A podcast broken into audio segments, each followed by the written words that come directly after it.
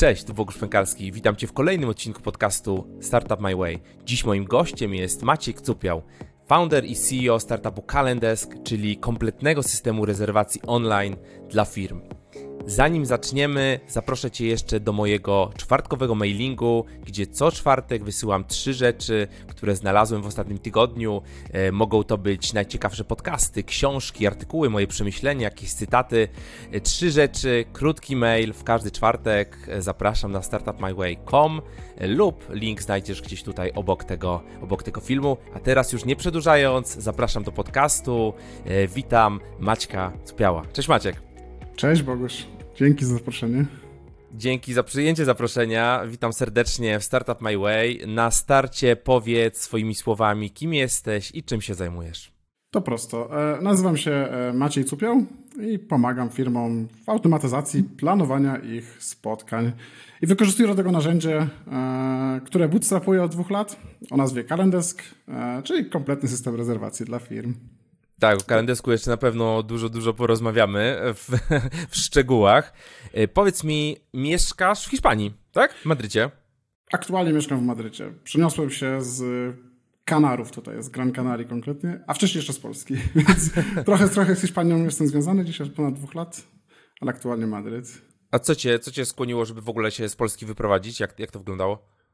Wiesz co, ja w Polsce um, po takim 20 którymś roku życia już nie mieszkałem długo, bo mieszkałem w Niemczech przez 4 lata, później wróciłem okay. na chwilę do Polski i później znowu wyjechałem. I w zasadzie, wiesz, Hiszpania to jest główny taki kierunek, jeżeli chodzi o pogodę e, w Europie. I, i to był, nie ukrywam, główny taki argument, żeby żyć gdzieś w miejscu, gdzie jednak tego słońca jest trochę więcej i, i, i, i możesz z tego korzystać. Czyli pogoda, ludzie. A wiesz, z racji tego, że pracuję głównie zdalnie, to miejsce mogę sobie dostosować do siebie. I, i długo się zastanawiałem, gdzie i padło gdzieś na Hiszpanię. Początkowo była wyspa, mm, Kanary, e, Gran Canaria, później Teneryfa przez chwilę, ale uznałem, że jeszcze jestem za młody, żeby żyć na wyspie i po prostu potrzebuję większego, większego miasta i, i Madryt był takim ciekawym też, e, ciekawą opcją. Czyli też ludzie, nie? Bo ludzie, wydarzenia, trochę ludzie, niskiego ludzie, szumu. Ludzie, jedzenie, wiesz, ta atmosfera. No, gdzieś, ja mieszkam jeszcze w ogóle w samym centrum Madrytu. Akurat wow. będę się stąd wynosił za niedługo, ale, ale, ale nie polecam mieszkania w centrum. E, więc jakby doświadczam tego życia w centrum e, e, non-stop. Wiesz, ja czasami okay. wychodzę z domu i mam taki tłum ludzi, że nie mogę z tym w stanie po prostu wyjść na ulicę, nie? Więc to jest akurat minus tego, że za dużo ludzi to też niedobrze, ale mm, plusem jest tego, że, że tu jest wszystko nie? i fajnie się tu żyje. Grubo. A w ogóle polecasz Madryt, żeby, żeby odwiedzić? Albo pomieszkać? Polecam, polecam. Wiesz, Madryt nie jest taki chyba e, często odwiedzany przez Polaków z racji tego, że tutaj nie ma wody i, i, i głównie Polacy no tak. wybierają się na takie miejsca, gdzie jest woda, typu Barcelona, Walencja, e, e, więc Madryt jest taki bardziej do życia, ale zdecydowanie polecam. No, architektura, całe to centrum Madrytu jest naprawdę świetne do, do zobaczenia i odwiedzenia. Jak ktoś się wybiera, chętnie oprowadzę. Kurczę, nie, nie, niezły pomysł, niezły pomysł. Może wpadnę, no będę, będę w Barcelonie, ale to w, w czerwcu, no wiesz, woda, wiadomo. Są świetne pociągi Barcelona-Madryt, za nawet 9, za 9 euro można przejechać się świetnym super, 300 e, na godzinę jedzie, także nice. 2,5 godziny jesteś w Madrycie. Nice, nice. To jeszcze powiedz, e, a jak koszty życia wyglądają mniej więcej tam w Hiszpanii dla takiego bootstrapowca? Bo wiesz, bootstrapowcy to na Bali jadą, tam jest tanio. Jest, jest, wiesz co? Albo, albo nie... w, Bangkoku na Kaosanie za jeden dolar dziennie. Hiszpania, Hiszpania nie jest super, super tania, no tak. E, ale też nie jest jakoś super, super droga. Wiesz, możesz tutaj mieszkanie wynająć od 1000 euro w górę. 1000, 1000, jak chcesz mieć fajne mieszkanie, to 1300-1500 euro musisz, musisz płacić gdzieś mniej więcej miesięcznie. Jedzenie Jak w Warszawie. to podejrzewam, że te ceny są podobne w Warszawie. No. I, I, jedzenie wiesz, taki typowy lunch 15-20 euro kosztuje, więc, e, więc te ceny nie są jakieś super wysokie. Są trochę wyższe niż w Polsce, ale, ale podejrzewam, że Polska goni, goni, goni Europę. E, okay. a, a so, jest tam jakieś takie środowisko startupowe? Chodzisz na jakieś eventy?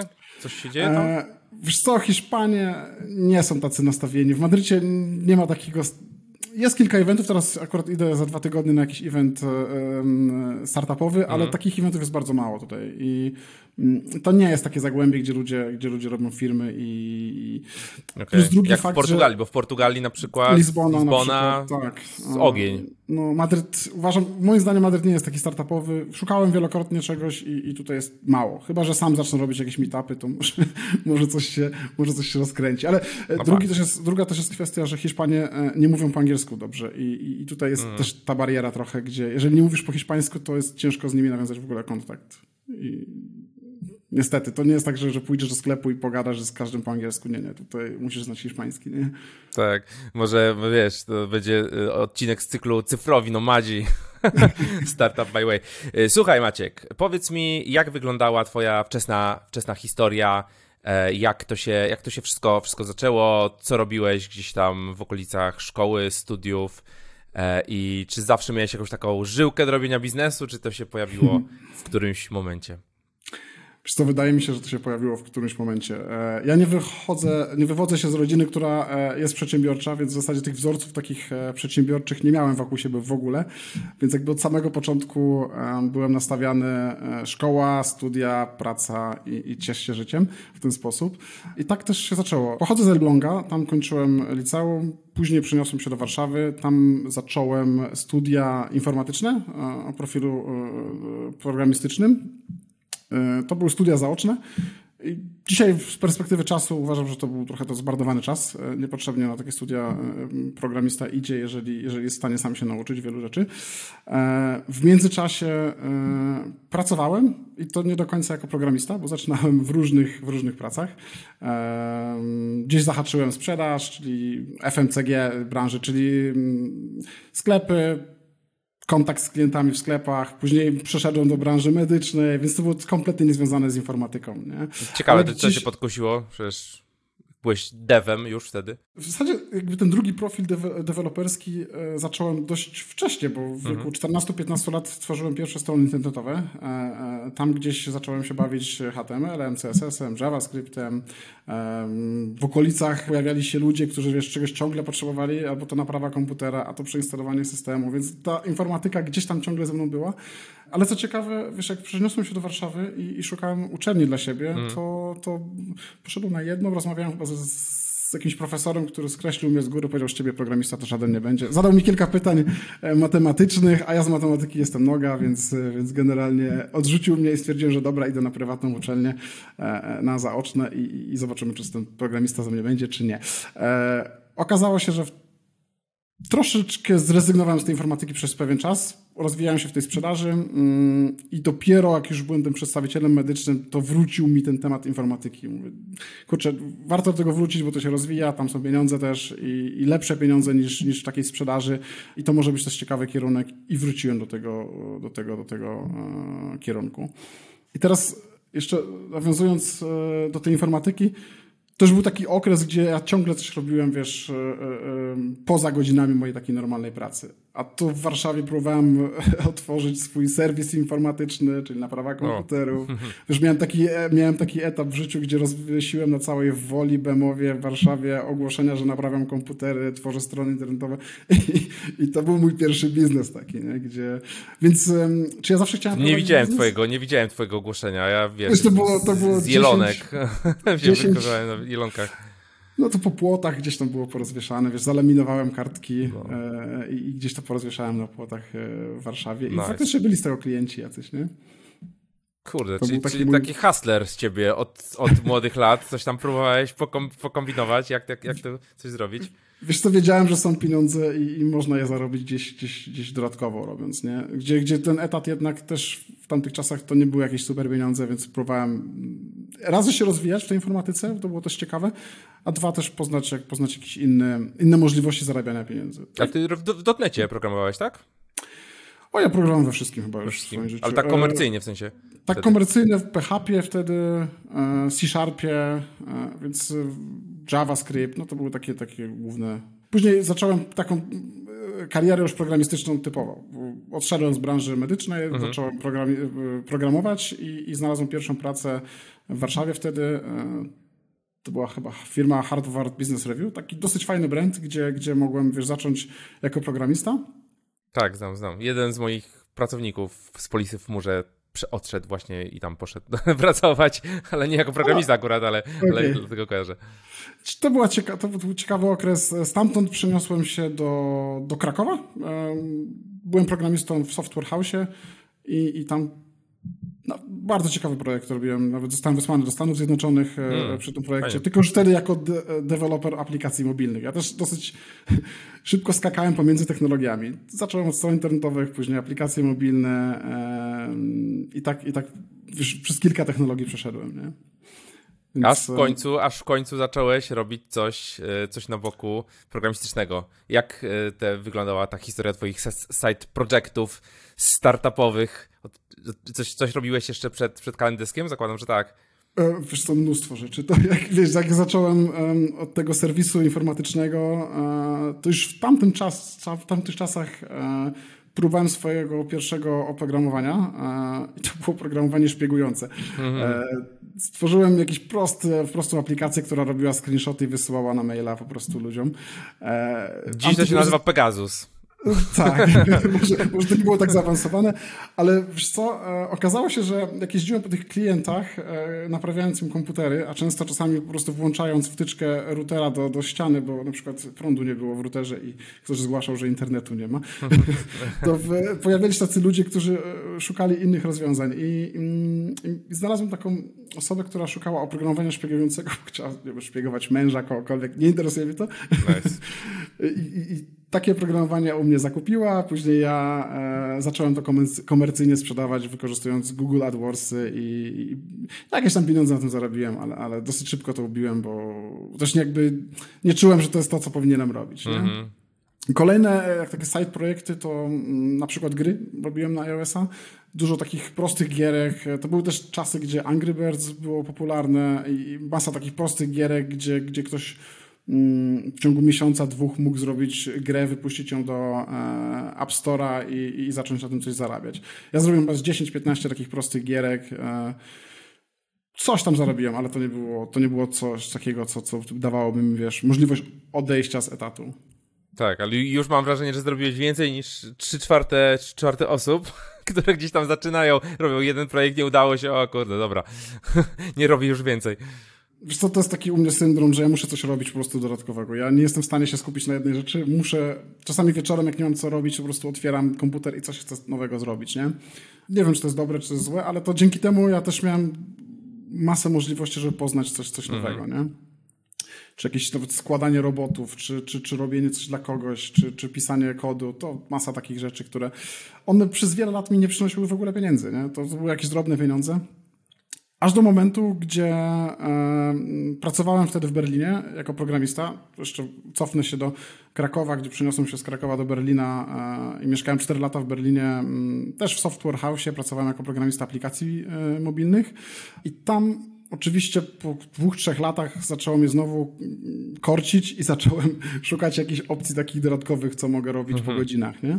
E, wtedy zadzwonił do mnie mój brat, który e, pracował firmie, która zajmowała się pośrednictwem w przesyłkach kurierskich. Mówi, słuchaj, jest taki biznes, oni robią coś takiego, jakbyś mi napisał aplikację, to ja mógłbym zacząć to sprzedawać i, i moglibyśmy e, mieć z tego biznes. Tam jeszcze trzeci e, founder do tego doszedł. Mówię, dobra, to po godzinach, miesiąc, dwa miesiące i aplikacja była gotowa. On zaczął to sprzedawać i faktycznie zaczęło to przynosić jakieś pieniądze pierwsze.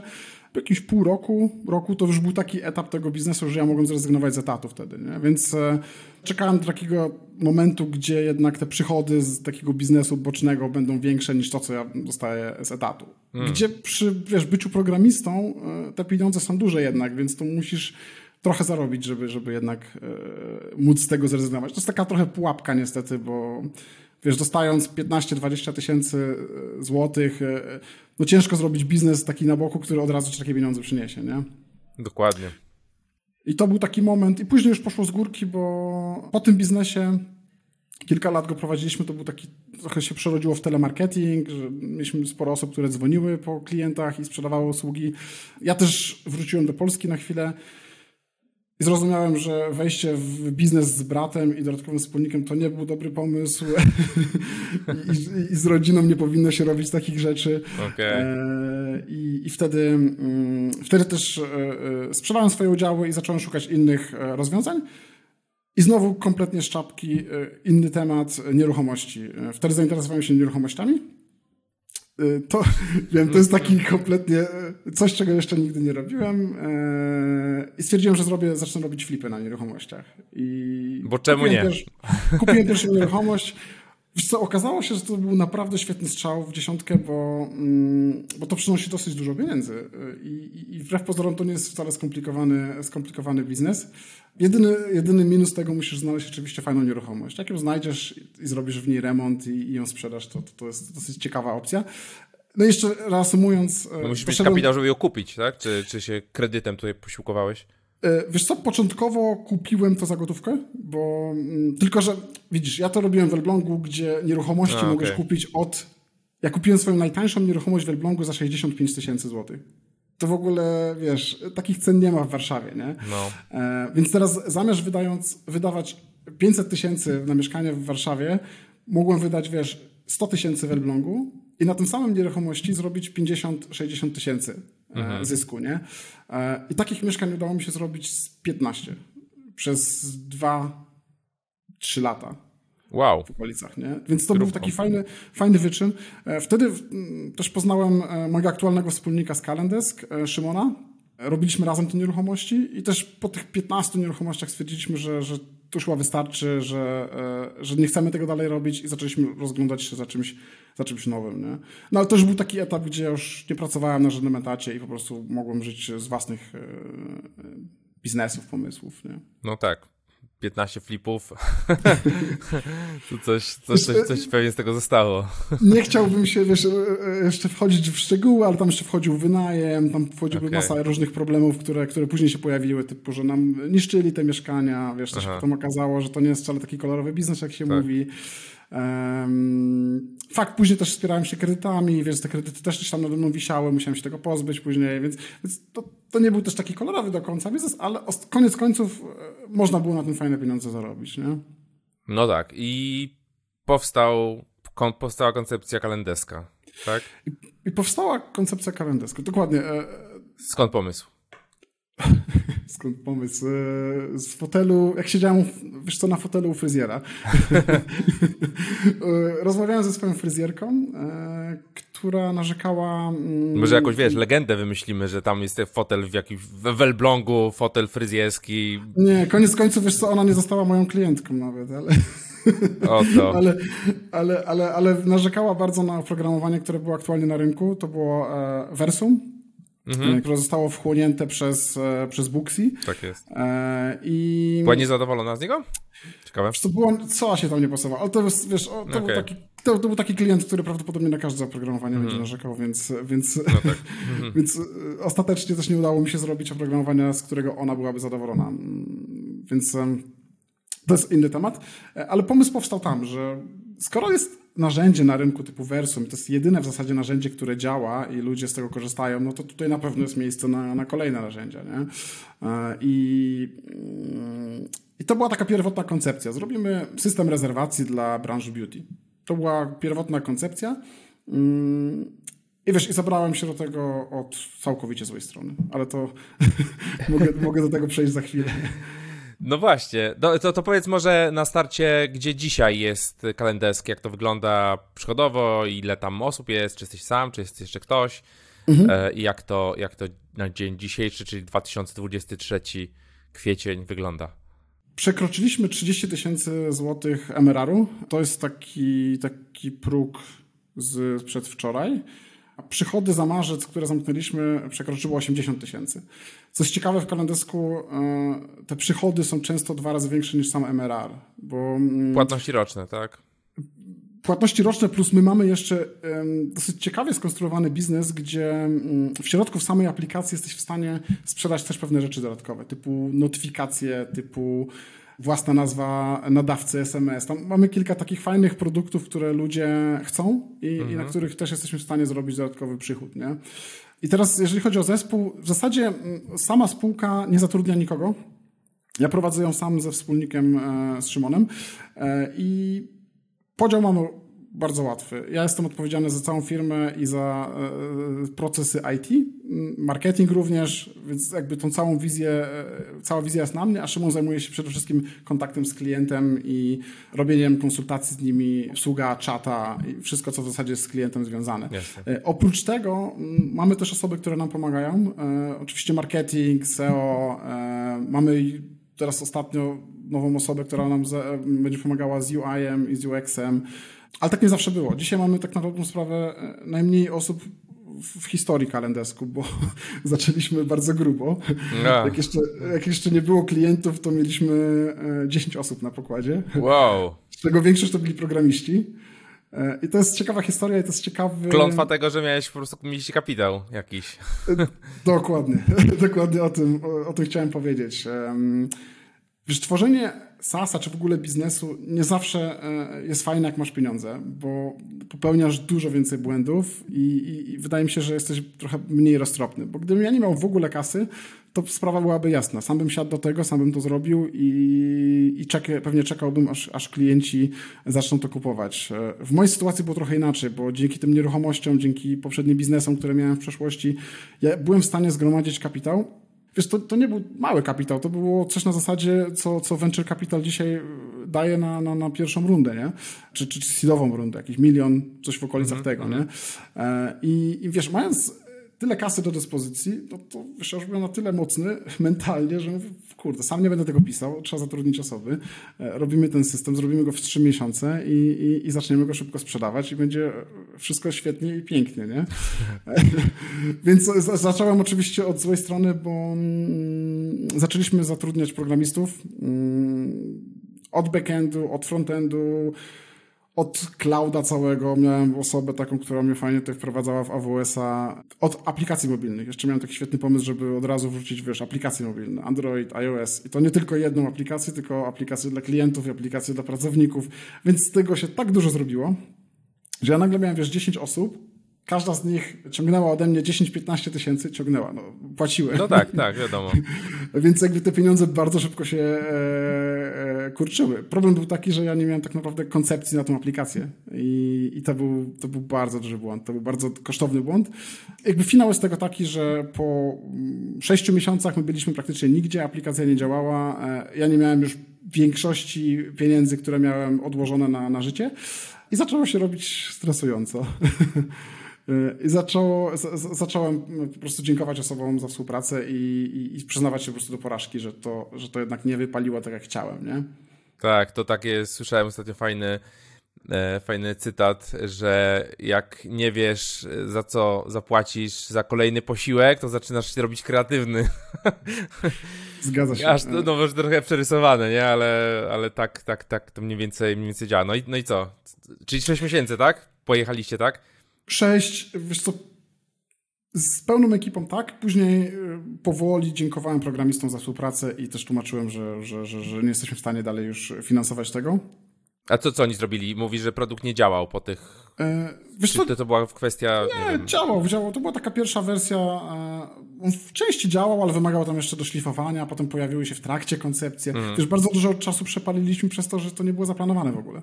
Wiesz, my zaczęliśmy robić aplikacje na hura, e, wszyscy razem, a my nawet, wiesz, designów nie mieliśmy dobrych. Ja już spłaciłem programistom, a jeszcze to wszystko nie było zaplanowane. Wiesz, mm. dzisiaj bym zaczął kompletnie inaczej to robić, od, od, od drugiej strony całkowicie, nie? Najpierw bym to zaplanował, najpierw bym to przegadał, najpierw bym to przetestował, a dopiero na sam koniec zatrudnił w ogóle jedną osobę może do pomocy, a nie, wiesz, dziesięć od razu, nie?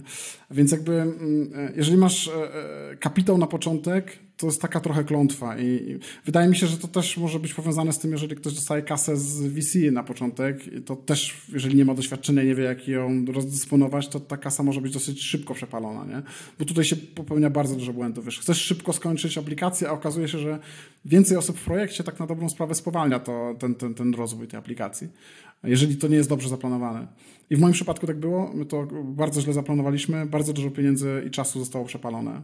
No i finał był tego taki, że mm, tam jeszcze było bardzo dużo pracy takiej dodatkowej do zrobienia. Doszlifowanie. Okazało się, że kreator stron, który zrobiliśmy, kompletnie się do niczego nie nadawał. Jak wpuściliśmy pierwszych klientów, e, okazało się, że wy nawet tam nie potrafimy robić, wiesz, e, podstron, czyli mogłeś zrobić sobie landing page'a, ale podstrony były już na sztywno. Jakoś kompletnie mi do głowy nie przyszło, że ktoś może, wiesz, podstrony chcesz robić no, no, w kreatorze stron internetowych. Więc to było tak wszystko ograniczone, tak e, niedoskonałe, mm, że trzeba było to przepisywać na nowo i poprawiać. Nie? I pierwsi klienci to gdzieś tam zweryfikowali. Tylko, że wiesz, to już był taki moment, gdzie ja nie miałem pieniędzy, żeby zatrudniać nikogo i bardzo dobrze, bo mogłem, wiesz, siąść sam do tego i, i, i sam dokończyć to. Gdybym nie był osobą techniczną, to pewnie bym zamknął e, firmę i, i stwierdził, że okej, okay, no nie udało się, ale na, na, całe szczęście, e, mając skilla e, programisty, ja byłem, wiesz, w stanie wejść w każdą z tych technologii, wiesz, mogłem iOS-a dokończyć, Androida, mogłem zrobić backend, mogłem clouda postawić, mogłem frontend dokończyć, więc mogłem z każdą z tych technologii przejść i po prostu doszlifować tę aplikację tak, żeby się e, e, klient w niej odnalazł i żeby znalazł w niej wartość. Więc to był taki największy wyczyn i to mi zajęło rok. Więc ja wiesz, przez ten rok żyłem w zasadzie z tych oszczędności takich, które mi zostały. E, było coraz, coraz gorzej, ale, ale ostatecznie po roku udało się wypuścić pierwszą wersję. No i co, też przyszło kolejne zaskoczenie. Okazało się, że y, no, ludzie nie walą drzwiami i oknami, tak jak mi się wydawało. No tak. Jak, jak to możliwe? Jak to możliwe? Przecież zbudowałem. Taki fajny produkt, nie? Tak. Maciek, to może czekaj, jeszcze się zatrzymajmy na sekundę. Powiedz w ogóle, co Kalendesk robi tak od, od strony użytkownika, bo wiesz, kompletny system rezerwacji dla firm. Jasne. Okej, okay, bo to, to może być, wiesz, z jednej strony, tak mówisz, coś ala Versum, nie wiem, dla bukowanie dla salonów kosmetycznych, z drugiej Jasne. strony coś ala Calendly. Już ci mówię. E, nie, to wiesz, my zaczęliśmy od beauty, to była taka pierwsza wersja e, produktu, ale dzisiaj w ogóle nie, nie kierujemy produktu do beauty. Jakby to jest kompletnie nie nasz, nie nasz target. E, I to zrozumieliśmy też po pierwszych 10 klientach, 20 mhm. klientach może. Gdzie się okazało, że ten klient po prostu nie jest naszym klientem i my nie chcemy w tym kierunku w ogóle iść nawet. Więc dzisiaj Kalendesk ma jasną strategię. To jest system rezerwacji przeznaczony dla biznesu, ale mm, dla biznesu, który potrzebuje nieco więcej narzędzi niż sam kalendarz. I my mhm. zbudowaliśmy Kalendesk mm, w oparciu o kalendarz jako taki core feature, ale dookoła tego kalendarza masz bardzo dużo narzędzi dodatkowych, które wspierają biznes. I teraz takim narzędziem jest na przykład, e, wiesz, kompletny taki panel dla klientów do zarządzania rezerwacjami. Czyli wyobraź sobie, że masz szkołę językową i gdzieś chcesz, wiesz, studentów, um, studentom dać dostęp do tej, e, do tej platformy, gdzie mogą opłacać swoje rezerwacje, widzieć zajęcia i, i, i tym podobne, to my taki, taki dostęp dajemy. E, więc nasz klient jest w stanie postawić sobie cały panel, skustomizować cały kalendarz, całą stronę internetową, dobrą sprawę stworzyć e, po stronie Kalendesku i w zasadzie prowadzić swój biznes całkowicie online, wykorzystując Kalendesk, gdzie jego klient tak na dobrą sprawę nawet nie wie, że to jest Kalendesk. On nie musi o tym wiedzieć. To może być e, całkowicie, wiesz, e, obrandowane twoim brandem. No oprócz kreatora stron internetowych mamy jeszcze takie narzędzia jak aplikacje mobilne, czyli jesteś w stanie też sobie wyklikać w kilka minut aplikację mobilną, którą dasz do wykorzystania swoim klientom. Taki white label po prostu. Dokładnie. Możesz postawić swoje, e, swoje kolory, swoje obrazki, swoje logo, swoje usługi pokazać i w zasadzie twoi klienci mogą też rezerwować przez aplikację mobilną.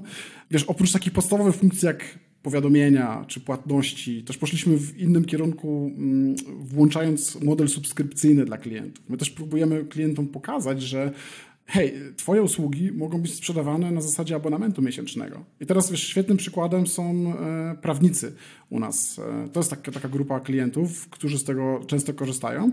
Wiesz, jeżeli masz, e, umawiasz się do prawnika średnio dwa czy trzy razy w miesiącu, to też możesz mieć dostęp do jego kalendarza, płacąc mu miesięczną jakąś stałą kwotę. I my cały ten mm, proces subskrypcyjny przerzucamy na siebie, my jesteśmy za to odpowiedzialni. Do tego dochodzą takie narzędzia, które biznesy potrzebują, czyli automatyczne fakturowanie na przykład, nie?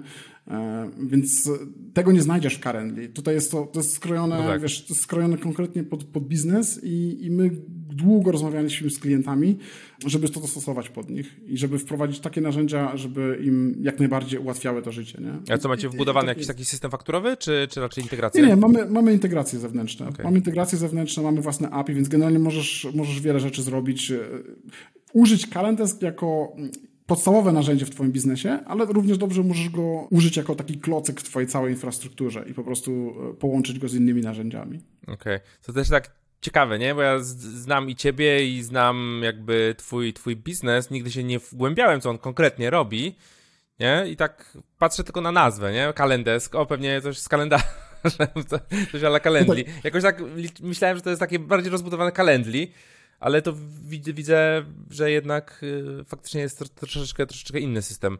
Taka klątwa nazwy, nie? Też trochę. Trochę tak, trochę nas do tego też porównują ludzie, ale wiesz, po rejestracji, po pierwszym, wiesz, dniu używania Kalendesk, tak. ty nagle orientujesz się, wow, to jest w ogóle całkowicie inny system. On tak. robi całkowicie inne rzeczy, wiesz, my My od samego początku dostosowujemy, mm, pokazujemy ci, że ty możesz dodać swoich pracowników tam, możesz widzieć swoich klientów, klienci się mogą rejestrować, mogą mieć swoje konta, e, twoi pracownicy mają swoje e, grafiki dostępności, jest masa powiadomień, które możesz ustawić, spersonalizować. Już tam jest, wokół tego kalendarza tak na dobrą sprawę jest bardzo dużo rzeczy, które trzeba, które trzeba rozumieć i trzeba e, udostępnić klientom. I wiesz, Calendly dla mnie jest takim ciągle prostym rozwiązaniem. Tak dla osoby... Ma swoje zastosowanie, nie? Po prostu. Oczywiście. Ma być, oczywiście. Ma być proste, nie? Chcę udostępnić kalendarz, ktoś ma się zapisać gdzieś. Uważam, że u nas, jeżeli przyjdzie jednoosobowa działalność, która robi tylko jedną usługę, wykonuje, tu pytanie, czy, jemu, czy, czy jej jest potrzebny kalendesk, bo, bo w większości tych funkcji nie, nie wykorzysta, nie? I, tak. I, może właściwie to nie jest nasz klient wtedy. I my też jakby mówimy, że mm, okej, okay, znajdziesz zastosowanie w kalendesk, nawet jako, jako jednoosobowa działalność, ale naszym głównym targetem są klienci pomiędzy 5-10 pracowników, 50 Mamy też firmy, które mają 100-150 pracowników, nie? Więc yy, my idziemy w tym kierunku. Okej. Okay. No dobra, czyli e, zacząłeś, usiadłeś do projektu na rok sam. E, powiedz mi, a robiłeś coś jeszcze w międzyczasie takiego, nie wiem, dodatkowego? Jakieś usługi, coś, żeby mieć jakiś cash flow dodatkowy? Czy, czy w 100% fokusu? Nie, nie, nie, nie, nie. Jeszcze, wiesz, popełniłem jeszcze wiele innych błędów w czasie, żeby mi szybciej pieniądze uciekły. O, dawaj, jeszcze dawaj. Zainteresowałem się kryptowalutami oczywiście. jak się każdy interesował e, e, na ostatniej bańce, tak ja też się zainteresowałem, więc kolejna część moich oszczędności... E, Czyli ty wszedłeś, żebyśmy my mogli wyjść. Ja jeszcze nie wyszedłem, jeszcze nie, jeszcze nie wyszedłem, czekam, czekam na swój moment, ale wiesz, to był też taki element stresu. Dokładnie, to był też taki element stresu, gdzie kurde, co ja właściwie zrobiłem przez ostatni rok. Nie dość, że e, wiesz, straciłem wszystkie swoje oszczędności życia, wrzuciłem jeszcze je w kryptowaluty, to za chwilę będę musiał się zastanowić, e, z czego mam żyć. A jeszcze pół roku temu płaciłem, wiesz, kilku programistom e, pensje miesięczne. Dzisiaj muszę sam się za chwilę o to martwić. Jakie to jest e, można powiedzieć, nieroztropne, ale z drugiej strony, e, wiesz, ja nigdy się nie przywiązywałem do pieniędzy. Uważam, że to jest mhm. narzędzie, e, dzisiaj jest, jutro tego nie ma. Mm, wiesz, to chodzi o mój mental, że ja pewne rzeczy zrozumiałem przez ten czas e, i dzisiaj pewnie zrobiłbym to inaczej i, i do takiej sytuacji bym nie dopuścił. Wiesz, był taki najgorszy moment podczas projektowania, gdzie już zaczęliśmy mieć pierwszych klientów, zaczęła się praca z kalendeskiem, widziałem, że to zaczyna żreć, ale skończyły mi się pieniądze i co robić dalej, nie? E, teraz wpuścisz inwestora. Miałem osoby, które też się interesowały, chętnie by weszły wrzuciły parę złotych w to, ale wiesz, ja nie po to poświęciłem tyle czasu, żeby teraz oddawać to komuś i, i, to też nie jest mój mental, bo ja lubię, wiesz, kontrolować e, rzeczy, które prowadzę i jeżeli ja tego nie będę kontrolował, to już nie będę miał zawarcia w tym, w tym biznesie. Więc... w tamtym momencie zacząłem się faktycznie zastanawiać, okay, chyba muszę wrócić po prostu do pracy jako programista, no chociaż na chwilę i, i, żeby się odkuć z tej sytuacji, nie? Dużo mi pomogło w tym, że mam doświadczenie technologiczne i, i, i znalazłem amerykański startup, który, w którym, wiesz, zacząłem pomagać w konsultacjach, w ułożeniu systemu, więc w zasadzie zostałem takim CTO tego startupu i, i do dzisiaj tam coś pomagam, ale, ale to nie jest oczywiście jakiś kierunek, gdzie, gdzie będę wieczność A to robił. też miałeś, e, dało ci coś to, że faktycznie byłeś founderem i budowałeś już projekt swój, mm -hmm, tak? Tak, tak, bo e, jakby dzięki temu, że jestem też w, w na przykład w takich grupach mastermindowych, e, osoby mnie znają, wiedzą co robię i wiesz, ja nie musiałem przechodzić przez żadne, żadne jakieś rekrutacyjne procesy. Dzisiaj sobie nawet tego nie wyobrażam, bo jak spróbowałem półtora roku temu zaaplikować jako programista i ktoś tam ze mną rozmawiał i zadawał mi pytania, to zacząłem się gotować. Mówię, nie, no nie mogę tego przechodzić drugi raz. I, w ogóle muszę zrobić coś innego, żeby tego nie robić, nie? I, okazało no tak. się, że mm, w grupie mastermindowej, w której się udzielam, po prostu była osoba, która też prowadzi SASA, potrzebowali osoby technicznej i, i, i znali moją sytuację i dzięki temu ja mogłem przez, wiesz, przez jakiś czas po prostu do nich wejść i, i trochę im pomóc technologicznie, nie? A to grupa ten mastermind Strengths? Strengths VC? Dokładnie, dokładnie, Strengths VC. No. Okej, okay. I, co, i co fajnie, fajnie to działa? Bo ty jesteś bardzo aktywnym tam uczestnikiem. Ja jestem, ale jestem taki mało, mało aktywny, natomiast ty, ty jesteś turbo aktywny. Wiesz co, jestem aktywny. Tam jest taki model stand-upów, e, gdzie jesteś w, możesz sobie codziennie wrzucać informacje, co zrobiłeś, co będziesz robił, e, jakieś podsumowania tygodnia, miesiąca i ludzie to robią. E, mi to bardzo pomaga, bo wiesz, ja nie mam szefa nad sobą, nie mam nikogo, kto by mnie kontrolował, więc ja sobie muszę sam wymyśleć jakąś ścieżkę, gdzie będę sam siebie kontrolował i to mi pomaga dużo. Plus jest bardzo duży dostęp do, do różnego rodzaju specjalistów, więc możesz e, porozmawiać, czy potrzebujesz kogoś od marketingu, czy potrzebujesz kogoś od SASa. To masz od tego całe forum, ale mm, oprócz tego mamy też grupy mastermindowe, gdzie się raz w tygodniu, e, dzisiaj mam spotkanie mastermindowe e, za trzy godziny, gdzie mm, spotyka się grupka sześciu osób i po prostu sobie rozmawiamy na różne tematy. I właśnie z takiej, z takiej grupy, wiesz, w, takim najczarniejszym momencie mojego życia, gdzie, gdzie mi się skończyły pieniądze, wiesz, ktoś powiedział, hej, słuchaj, e, po prostu dawaj do nas, popracujesz trochę. E, to był amerykański startup, więc wiesz, też inny, inna, inna kasa z takiego mhm. startupu i to pomaga, nie? Więc też jakby zachęcam do, do uczestnictwa w tego typu grupach i, i, i żeby mieć gdzieś taką grupę zamkniętą, gdzie jesteś w stanie prywatnie porozmawiać na pewne tematy i, i ktoś jest w stanie ci pomóc, nie? Tak, tak, tak. No ja tutaj widzę bo wiesz, też gdzieś e, reinwestuję swoje pieniądze, które mam w różne projekty. Jedne idą lepiej, jedne idą gorzej, jedne robią super wyniki, drugie robią słabe wyniki. Tu też jest fajnie, fajnie mieć taką możliwość, że jesteś w stanie, wiesz, zbudować jakiś nowy produkt i wylanchować go, wiesz, taki na przykład, nie wiem, albo mieć jakieś produkty swoje, jak mam jakieś kursy, tak, mogę zrobić kampanię mhm. i bach, nagle, nagle jest kolejny kapitał, gdzie, gdzie mogę finansować dalej kolejny projekt, nie? Bo też jakby nie mam inwestorów z zewnątrz miałem taką prezentację o tym właśnie takim ekosystemie samofinansującym się. On ma oczywiście swoje minusy, tak? Problem fokusu, o którym gdzieś tam przed, przed podcastem rozmawialiśmy. Mhm. E, natomiast e, tak, tak, ja też sobie nie wyobrażam gdzieś tam wracać do tej pracy etatowej, jednak tutaj ta, ta autonomia jest, jest kluczowa, nie? Te pieniądze faktycznie narzędzie, ale ta, ta autonomia, to, że możesz sobie, sobie robić co, co, E, co uważasz, to, to też jest trudne, tak? Bo sam sobie musisz narzucać. A właśnie jak, jak to u Ciebie wygląda? Masz jakieś taki, nie wiem, wizję, e, co będzie za, nie wiem, 3 lata, czy, czy za 5 lat, a potem jakby, mhm. jakie mają do tego kroki prowadzić? Planujesz sobie to?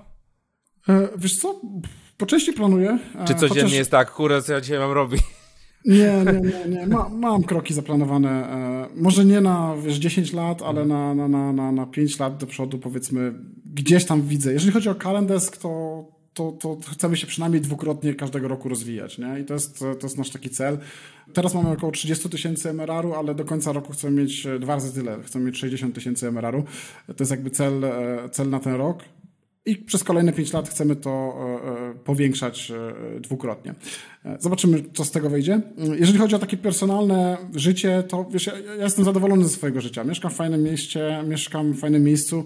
Mam rutynę też taką, gdzie już nie pracuję po 12 czy 13 godzin, tylko jak sobie ostatnio liczyłem, to ja pracuję wiesz, czasami 5-6 godzin dziennie, to jest taki maks. Zabierają mi na to też inne czas, rzeczy czas. Nie wiem, siłownia, wyjście, mhm E, wiesz, też chcę jakąś książkę poczytać. To jest dużo takich rzeczy, gdzie się nagle okazuje, że ty tego czasu na pracę tak na dobrą sprawę nie masz, nie?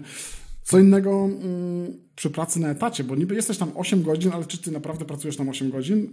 E, to też wiesz, jest pytanie, czy, czy, czy ludzie, którzy są na etacie i są w tym biurze, czy oni naprawdę pracują 8 godzin tam, bo Wiesz, ja na przykład, jak, ja, jak, ja pracuję 6 godzin przy swoim projekcie, ja wiem, że ja pracuję intensywnie przy tym projekcie, jestem tak zmęczony, że ja po tak. prostu jestem w stanie więcej pracować, nie? E, więc gdybym miał pracować jeszcze 8 czy 10 godzin tak intensywnie, no to, to, to, to, to nie wiem, czy dałbym radę. Chyba, że się wejdzie w taki flow czasami jest tak, że nie mm. możesz przestać po prostu. Ale następnego dnia potem od często musisz Dokładnie. E, od, od, odpocząć, bo, bo się, wiesz, wypalasz. Zgadzam się. Okej, okay, czyli poszedłeś do pracy jako programista, do tego startupu, w międzyczasie budowałeś kalendesk yy, i co? I, I, odszedłeś? Ile tam On siedziałeś? Nie, nie, wiesz co, ja dzisiaj dalej pomagam. Aha, CTO jestem, jestem, jestem um, mamy konsultacje i po prostu to nie, to nie zabiera mi dużo czasu, ale e, jeszcze tam przez jakiś czas będę, bo też nie chcę ich zostawiać po prostu e, mhm. bez, bez wsparcia. a dzisiaj, dzisiaj wiesz, Kalendesk przynosi już mi na takie przychody, że jesteś w stanie z tego wyżyć. Co prawda, wiesz, jedynym minusem nie jestem w stanie zatrudniać dobrych specjalistów do siebie mhm. jeszcze, nie? To nie jest jeszcze ten etap. To przyjdzie, mam nadzieję. Jak tylko, wiesz, będziemy mieli wystarczająco dużo środków, to na pewno będziemy e, zatrudniać osoby, bo też nie wyobrażam sobie całe życie, wiesz, klepać w klawiaturę przy kalendesku. To też musi być oddelegowane i, i ułożone jakoś w jakiś sensowny sposób. Ale przez ostatnie lata spokorniałem na pewno do tego stopnia, że, że siadłem z powrotem do klawiatury, nie? I, i to, to wcale, wcale nie boli. No nie, jasne, jasne. Okej, okay, a powiedz mi, jak zdobyliście pierwszych klientów? Bo to jest takie pytanie, które nurtuje pewnie, pewnie wielu naszych słuchaczy. jak Ciekawe. zdobyć tych pierwszych płacących klientów? Skąd oni w ogóle przyszli? Kto, kto to był? Wiesz co, my robiliśmy kilka podejść. E, e, obdzwanialiśmy w ogóle, jak jeszcze myśleliśmy, że kalendarz to będzie narzędzie dla, dla wiesz, beauty, to obdzwanialiśmy salony i próbowaliśmy ich przeciągnąć, ale szybko się zorientowaliśmy, że to nie jest wcale taki mm, prosty model, bo, bo to samo robiło Versum, Booksy, tam ci salo, te salony są atakowane non-stop telefonami, więc e, jakby też, też czasowo to się nie spina, bo wiesz, produkt kosztuje kilkadziesiąt złotych w tamtym czasie i ty musisz dzwonić, ściągać klienta, onboarding to zajmuje za dużo czasu i to, to, to się w ogóle nie spina czasowo. E, więc zaczęliśmy szukać innych metod i ja wtedy odpaliłem kampanie AdWordsowe. Po prostu wrzuciłem jakiś budżet, tysiąc, dwa tysiące złotych na miesiąc i zaczęli pojawiać się pierwsi klienci. Nawet kilku fajnych, dużych klientów nam wtedy wpadło na samym początku. Czy ktoś szukał w Google po prostu system do rezerwacji dla firm, Dokładnie. back, kalendarz, mm klik, klik, kupuje plan. Wiesz, byliśmy przygotowani z landing page'em, byliśmy przygotowani z takim prostym onboardingiem. My też, wiesz, każdą rejestrację traktowaliśmy naprawdę serio. Jak ktoś wpadał, to od razu telefon i, i rozmawialiśmy z tym klientem, hej, czego potrzebujesz, nie? Bo to jest prawdopodobnie nasz klient, tylko on czegoś szuka. I teraz my jesteśmy w stanie już przez ten telefon dowiedzieć się, czy jesteśmy w stanie mu pomóc, czy nie. Dalej staramy się to robić. Chociaż już tych rejestracji wpada na tyle dużo, że, że, że ciężko jest to, to dzwonić do każdego, ale mamy ciągle otwartą drogę, gdzie klient może się z nami umówić na konsultację, może z nami porozmawiać, więc my jesteśmy ciągle otwarci na tego klienta i, i, i, i słuchamy go na pewno, nie? E, I teraz jeszcze wracając do Twojego pytania, e, AdWordsy to był taki pierwszy. Oczywiście, wiesz, o SEO myśleliśmy od samego początku, ale to nie działa od razu, więc jakby nie jesteś w stanie w ogóle zwalidować mm -hmm. pomysłu. A mając już gotową aplikację, mając gotowego landing page'a, to takie AdWordsy są dosyć, dosyć ciekawie. Nawet jeżeli nie masz kasy, to naprawdę dużo nie trzeba. Wrzucasz tysiąc złotych i patrzysz, jak, jak to działa, nie? Co jeszcze? Prowadziliśmy grupy na Facebooku. To, ale to było takie dosyć słabe. Tam kilku klientów może z tego przyszło, ale, ale, ale to nie było jakiś, jakiś, jakiś szał. E, z tego. Więc spróbowaliśmy, wiesz, inteligentnie podejść ludzi na grupach na Facebooku, e, a też czasami byliśmy banowani, czasami wyrzucani, więc to nie było takie kolorowe. Na jakich grupach? W sensie jaki e, target? Branżowych. Branżowych. Wtedy też zaczynaliśmy od beauty. Dzisiaj ten nasz klient jest zupełnie inny. Dzisiaj celujemy mm, w psychologów, w kliniki, w prawników, w kancelarie właśnie, w szkoły językowe. Mamy taki troszeczkę inny target już dzisiaj więc pewnie robią to samo, ale wiesz, ręczne takie chodzenie, szukanie klienta jest bardzo uciążliwe i bardzo czasochłonne, nie? Więc to trzeba odwrócić proces, żeby ten klient, trzeba zrobić wszystko, żeby ten klient do ciebie sam przyszedł, nie? I, i teraz trzeba się zastanowić, jak to zrobić, no. Więc takie e, kampanie to, są, to jest najprostsze, co możesz odpalić. Okej, okay, a jak, jak dzisiaj pozyskujecie? Bo na początku tak, AdWords mówisz, pierwsi klienci. Mhm. Jak dzisiaj pozyskujecie klientów? Jakie dzisiaj, macie e, lejki marketingowo-sprzedażowe? To jeszcze się klaruje ciągle, ale mamy kilka metod pozyskiwania klientów. E, od samego początku stawialiśmy na SEO, więc to zaczyna e, nam się spłacać powoli. Więc e, prowadzenie bloga, prowadzenie, zdobywanie linków, odpowiednie techniczne nastawienie do tego SEO, więc to gdzieś tam z czasem zaczyna się spłacać, no ale to jest minimum rok, żeby coś mhm. widzieć w ogóle, nie? A jak, jakie treści piszesz, nie wiem, jak prowadzić klinikę na automacie, nie wiem. E, więcej innymi coś takiego, dokładnie. Na temat kliniki, na temat... Wiesz, jak wejdziesz sobie do nas na bloga, to zobaczysz mhm. mnóstwo, mnóstwo różnych tematów. Ja już dzisiaj tego nie piszę, to to jest zlecane na zewnątrz e, i, i, ktoś tam to robi. I robimy to po polsku, po angielsku, bo staramy się przebijać na rynek zagraniczny od jakiegoś czasu. E, to idzie topornie, ale, ale powoli ci klienci wpadają. Ile macie e, klientów z takich zagranicznych? Wiesz co, proporcja jest 80% do 20%, czyli mamy 80% z Polski, 20% z zagranicy. E, klątwa Polski, polskiego klątwa rynku. Polski, ale ja, wiesz, ja wiedziałem o tej klątwie od samego początku, tylko... Nawet mieszkając tylko, w Hiszpanii. tylko ja wiedziałem, że nam będzie długo, ciężej zdobywać tego klienta zagranicznego no tak, na tak. początku, nie? Bo wybić się w SEO e, w języku angielskim jest turbo ciężko i my wiesz, od półtora roku próbujemy coś w tej kwestii zrobić i, i no, pojawia się, ale to, to nie jest jeszcze jakiś nie wiadomo jaki wynik, nie? Mhm. Więc e, ja wiedziałem, że po prostu robiąc to w Polsce, gdzie ta konkurencja jest niższa, e, zdobędę szybciej tego klienta i, i przynajmniej będę w stanie zabezpieczyć siebie finansowo przy, przy tym e, projekcie. Kanały płatne to jest e, coś, co, co, z czego korzystamy. Mm, dalej mamy kampanię, e, trochę na mniejszy już zakres, ale też korzystamy z Captury na przykład. To jest taki też fajny kanał, gdzie, gdzie można pokazać swój produkt i dosyć fajnie, fajni klienci z tego przychodzą. E, wiesz, czasami jest tak, że przez dwa miesiące nie wiem, inwestujemy może 500, 700 dolarów i nikt nie przychodzi, ale na trzeci miesiąc przychodzi klient, który wiesz, zostawiać się od razu kilka tysięcy, bo on mm. chce coś tam jeszcze, by mu to dobudować, jest dużym klientem i nagle ma, wiesz, 150 pracowników. I przy takiej ilości pracowników nasz cennik całkowicie inaczej wygląda i, i, i wiesz, my wtedy jesteśmy w stanie odbić sobie całą tą inwestycję na, na, na, na te kanały płatne. Więc to się nam e, dosyć fajnie spina. Mamy jeszcze takie wewnętrzne notyfikacje, które są linkowane zawsze kalendeskiem, czyli cokolwiek wychodzi z naszego systemu jest linkowane kalendeskiem. SMS-y czy notyfikacje mailowe. SMS-y mają nadawcę kalendesk. Oczywiście możesz to zmienić, ale dużo, dużo klientów tego nie robi, e, więc ten kalendarz gdzieś tam się zaczyna obijać. E, o innych klientów, inni hmm. klienci to strzegają, więc bardzo dużo też osób przychodzi po prostu, bo gdzieś nas zauważyło, ktoś inny używał tego, nie? A te płatne też... kanały, te płatne kanały to są co? AdWordsy i Facebook? AdWordsy, Bing e, z Microsoftu, e, Facebooka nie robimy, e, to się jakoś nam nie, nie, nie sprawdzało e, i Captura głównie. Czyli tam są I co, zasadzie... po prostu kierujecie do, do aplikacji na zapiście na trial, tak? Tak, do, do landing page'u. Dokładnie. No, nie ma jakiejś wielkiej magii. To jest bardzo prosty, prosty lejek. Wiesz, my też jesteśmy na takim etapie, gdzie my bardzo dużo mhm. rzeczy musimy przetestować. To wiesz, ja nie jestem ekspertem jeszcze w, tym, w tej dziedzinie, żeby móc się tutaj wypowiadać, ale widzę, że te, te działania na ten moment nam się sprawdzają i, i będziemy to szlifować na pewno, nie? Tak, tak, okej, okay. czyli pod, podsumowując, yy, blog SEO, kanały płatne, głównie AdWordsy, Bing, właśnie to ciekawe, bo w ogóle nie pomyślałem o tym, nie? Jakoś nie mam mhm. w, w, nie mam w głowie tego, że Jest są reklamy na Bingu. Są, są, działają są. te reklamy? One są jest, jakoś... On jest, w ogóle Bing jest tańszy niż e, Google, także mm, i, i, co jest ciekawe, Bing jest w zasadzie kopią jeden do jeden Google Adsa, czyli jak wchodzisz w Binga, to widzisz dokładnie to samo, co w Google Adsie, więc w ogóle nie musisz się uczyć nowego systemu.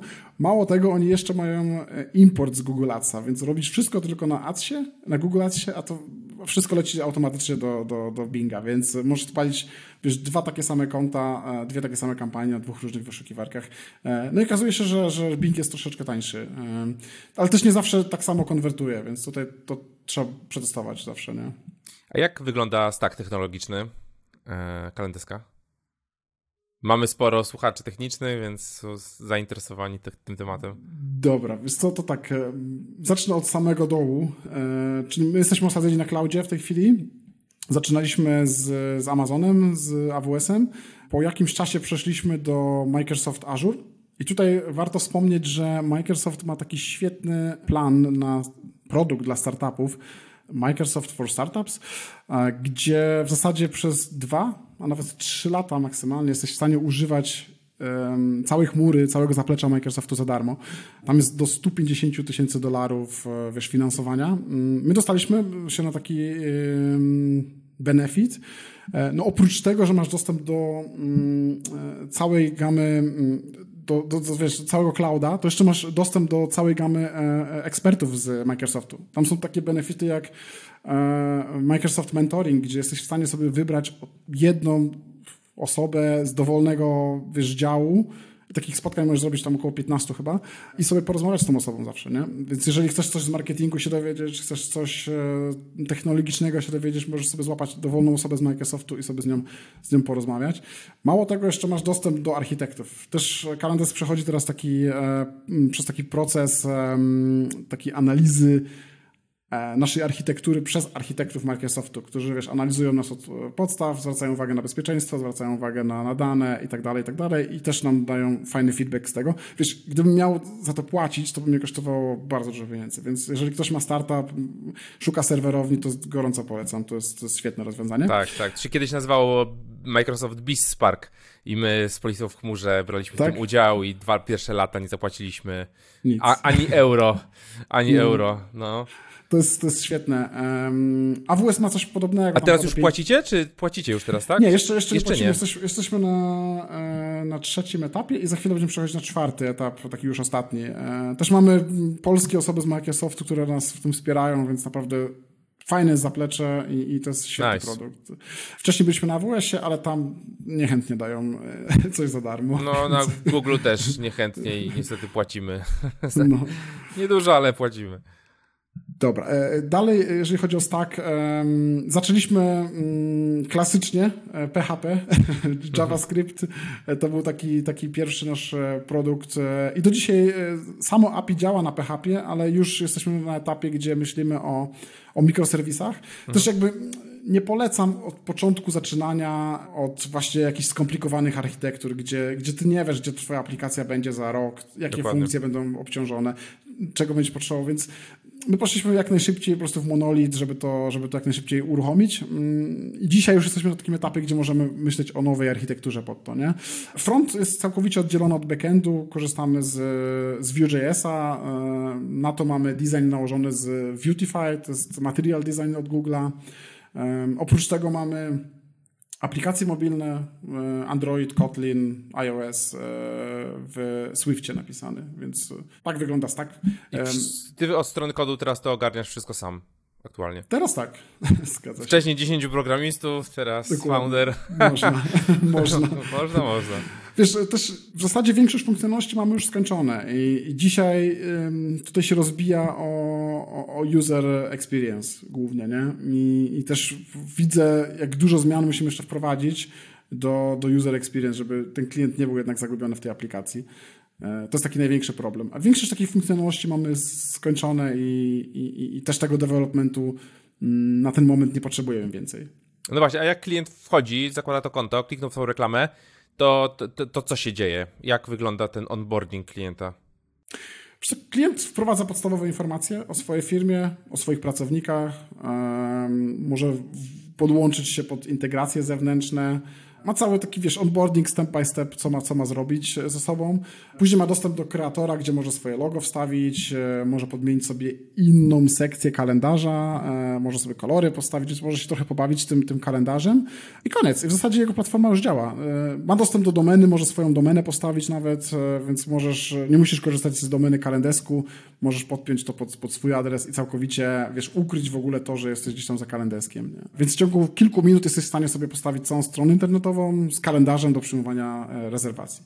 Oczywiście dalej dochodzą takie rzeczy jak płatności czy subskrypcje. Jeżeli chcesz to mieć, to musisz to skonfigurować, e, ale zawsze możesz, wiesz, do nas napisać na czacie, możesz do nas, e, możesz z nami się umówić na konsultacje. My też chętnie prowadzimy zawsze klientów przez ten proces onboardingu i to jest, to jest fajne. Macie jakieś takie wideo tutoriale też? Jakieś sekwencje mailowe? Tak, mamy, mamy sekwencje mailowe, które są wysyłane codziennie albo co, co dwa dni i tutaj znacznie nam się zwiększyła konwersja po, po wprowadzeniu takiej sekwencji mailowej gdzie, wiesz, na początku wysyłaliśmy tylko jednego maila, hej, dzięki za rejestrację e, i tyle. E, a dzisiaj wysyłamy tych maili chyba z 7 albo 8 e, przez dwa tygodnie, okres triala całego. I faktycznie ta konwersja dużo wzrosła po tej sekwencji. To jest też ciekawe, że, że wiesz, wprowadzenie takich małych rzeczy y, jednak potrafi ludzi zaktywować, nie? Mhm. Um, oprócz tego um, staramy się też dzwonić do tych klientów, czyli widzimy, że, um, że jest klient... Czyli prosicie na rejestrację numer telefonu? Tak, tak, tak, tak. tak. E, jest wymagany. Co prawda okay. Dużo klientów e, gdzieś tam nam odpada, ale też podchodzimy do tego, jeżeli komuś zależy, ktoś ma problem faktycznie, to on poda ten numer telefonu. No tak, odsiewacie ten szum, który chce zobaczyć, coś kliknąć, ale nic nie zrobi potem dalej. Dokładnie. Jeżeli ktoś wiesz, poważnie podchodzi do tematu, szuka naprawdę rozwiązania, a w Polsce nie ma takich rozwiązań za dużo, więc y, wiesz, to nie jest problem zostawić numer telefonu. No my, my w Polisie mieliśmy opcjonalny numer telefonu, ale i tak większość osób zostawiało. No ale to inna mhm. branża, nie? gdzie oni na mhm. telefonie mhm. po prostu siedzą cały czas. No to, to, to pewnie też. Yy, dużo rozmawialiśmy o tym, czy ten numer telefonu jest wymagany, czy nie, ale robiliśmy różne testy i ja wolę mieć ten telefon nie, do klienta. I, Ale karty nie wymagacie? Nie, nie, nie, nie, nie, nie, nie. Wymagamy numer telefonu i imię, nazwisko i, adres mailowy. To jest to, co wymagamy. Nie? No dużo, dużo, dużo było dyskusji na temat tego, tego numeru telefonu. Czy to przypadkiem nie psuje konwersji? Podejrzewam, że trochę psuje, ale z drugiej strony odsiewamy część klientów, którzy właśnie tworzą szum. Jak ustaliliście cennik? to jest. I jak go zmienialiście? I jakie plany na zmian kolejne zmiany? Już sta cennik standardowo. Patrzymy, jak mają inni i robimy... Podobnie? Podobnie. 10% mniej. Nie, my poszliśmy w drugim kierunku i zrobiliśmy więcej. Chcieliśmy być e, od razu postrzegani jako droga platforma e, i duży błąd popełniliśmy na samym początku, wprowadzając bezpłatny plan. E, uważam, że to był błąd, bo mm, ja miałem taką, taką koncepcję, że mm, zrobimy bezpłatny e, plan i potem będziemy konwertować klienta na ten płatny. Tylko, że tych rzeczy na bezpłatnym planie było za dużo na samym początku i ci klienci w zasadzie, w, zasadzie w ogóle nie chcieli konwertować na, na płatny plan, bo po co? Skoro mm. mają większe rzeczy na, na, no tak. Mm, na bezpłatnym. Mało tego, e, bardzo dużo czasu poświęciliśmy na onboarding takich klientów bezpłatnych, e, na rozmowy z nimi i, i po pewnym czasie po prostu stwierdziliśmy, że nie, w ogóle wycofujemy się z tego bezpłatnego.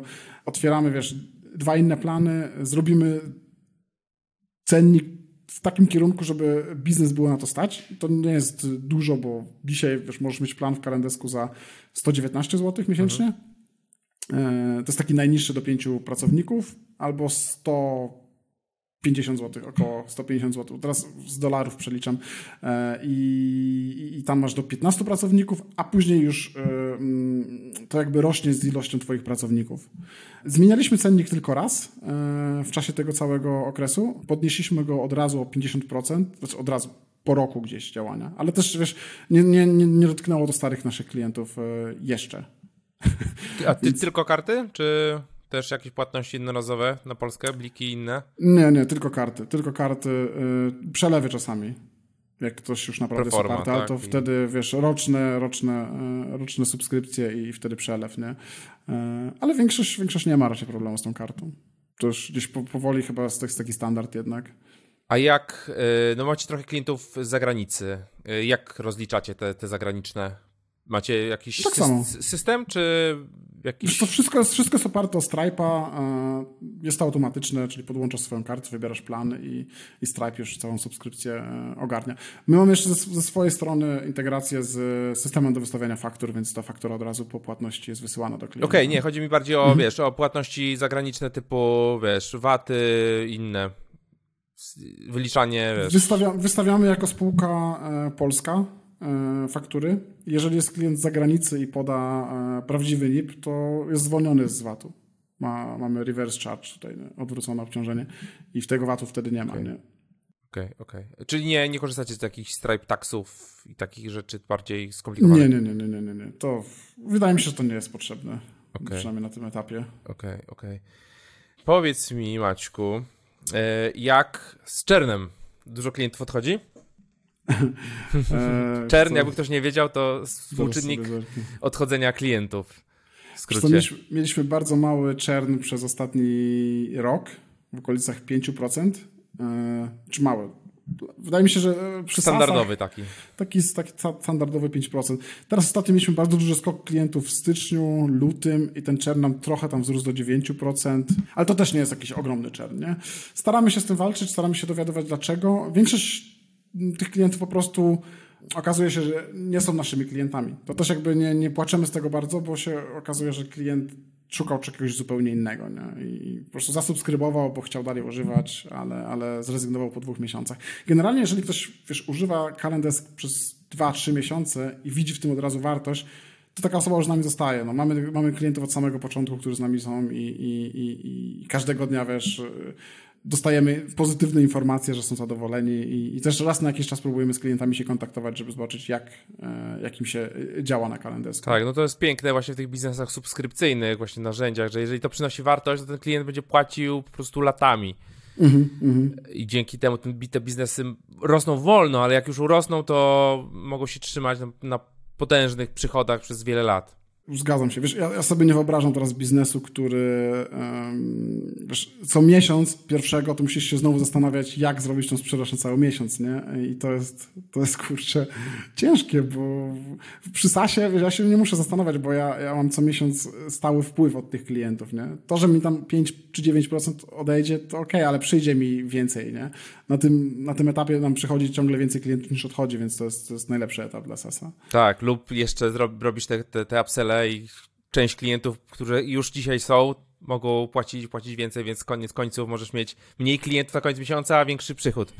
Zgadza się. To, jest, to, jest, to jest fajne. No właśnie, jak te upselle wyglądają? Y, klienci się nie wkurzają, że tam, o, zapłaciłem subskrypcję, a tu jeszcze każą mi zapłacić za coś? Nie, nie, my, wiesz, my tłumaczymy, jak to wygląda z naszej strony. My, wiesz, Niestety z, e, z, z SMS-ami na przykład e, to jest tak, że mm, klientom takim fizycznym wydaje się, że SMS-y są za darmo, ale przy mhm. biznesie E, coś takiego nie istnieje, bo jeżeli chcesz wysłać kilka tysięcy wiadomości SMS, no to nikt ci tego za darmo nie puści i to, że ty masz kartę w Orange czy gdzieś tam i za darmo wysyłasz SMS-y do znajomych, no to, to operatorzy między sobą to rozliczą, ale jeżeli ty chcesz, wiesz, kilka tysięcy SMS-ów wysłać do różnych sieci, a w zamian ten operator nic nie dostaje, to nikt ci nie pozwoli tego za darmo wysłać. I te SMS-y niestety są drogie, szczególnie jeżeli, wiesz, masz do czynienia z całym światem, bo mamy klientów, którzy wysyłają, ok, na Polskę, ale mamy też takich, którzy wysyłają na zagranicę i to są różne kraje. To może być Algeria, to może być, wiesz, Maroko, to może być Brazylia i ty musisz mniej więcej ten cennik mieć podobny. No Najlepiej taki, trochę większy, żeby jeszcze... Albo trochę, no tak, tak, trochę większy, żeby, żeby mieć jakąś na tym marżę. E, to jest coś dodatkowego, gdzie, gdzie też przynosi um, przychód kalendarzowi, ale oprócz tego mamy też usługi dodatkowe.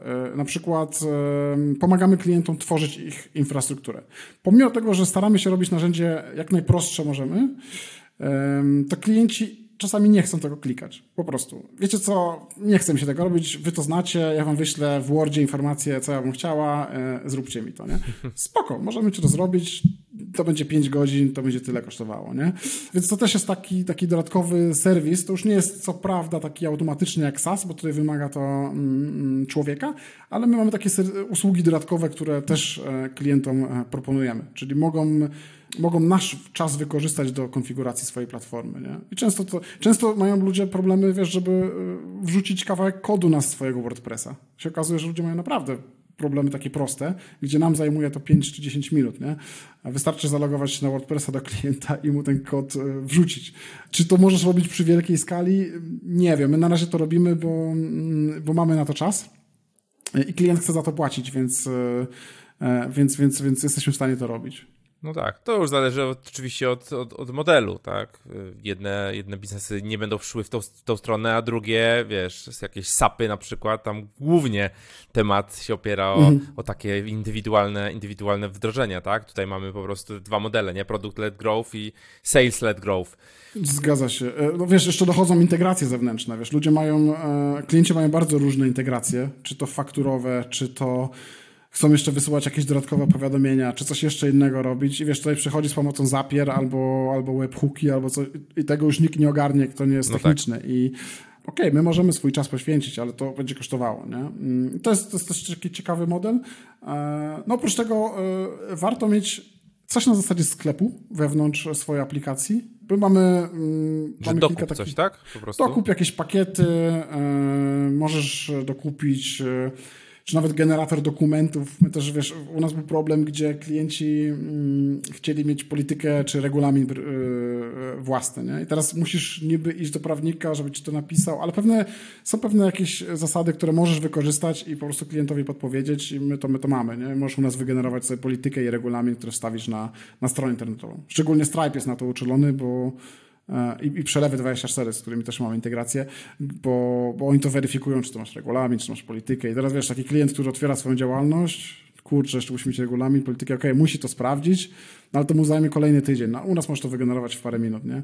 Też chcemy iść w kierunku AI-a i, i, i, i podłączać robić integrację, żeby to jeszcze było bardziej mhm. elastyczne i, i, i, bardziej zaawansowane. Więc to jest taki, taki kierunek e, przyszłościowy też dla nas. A macie, macie jakąś taką e, support dla klientów w formie, nie wiem, jakiejś grupy, czy jakiegoś Slacka, czy gdzie, gdzie klienci mogą swoje żale mhm. wylewać? nie mamy.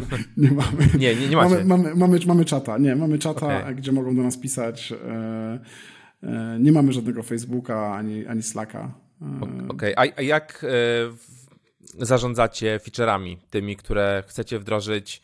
Jak to było na początku, jak to, jak to się zmieniło? Bo to jest zawsze taki mhm. problem. Jeden klient chce to, drugi klient chce to. Kto najgłośniej krzyczy, to potem często tak, dostaje. Tak, tak, jak to wygląda u Was? Wiesz co, e, e, początki były takie, że e, kto nam sypnął kasą, to po prostu robiliśmy, nie? Oczywiście to mhm. nie jest... Aha, czyli jest... po prostu mówiliście, dobra, zrobimy dla ciebie featurek, ale tam dyszkę zapłacić na przykład, tak? Tak, ale wiesz, to na dłuższą metę nie możesz tego robić, bo, bo musisz myśleć o wszystkich klientach, a nie każdemu ten, ten feature się spodoba. I dzisiaj mamy właśnie problem przez to, że, że pewne funkcje dodawaliśmy przez e, ostatni rok, gdzie nie do końca one są potrzebne dla innych osób i, i one po prostu za, zaburzają gdzieś ten obraz całego produktu. Nie? Gdzieś musimy je ukrywać, coś z nimi kombinować. To jest taki, taki niedobry. Um, dzisiaj mamy trochę inny proces, bo um, mamy mm, stałe konsultacje z klientami, jeden na jeden i, i po prostu mamy bezpośredni feedback od klientów, czego oni chcą. I jeżeli coś się nagminnie powtarza, e, z naszej grupy klientów, no to jest dla nas jasny sygnał, że to jest potrzebne, nie? E, więc nie zaczynamy pracy, dopóki, dopóki wiesz, naprawdę kilkunastu klientów tego nie, nie, nie, nie zechce. To jest taki, taki główny element, który musi być zwalidowany.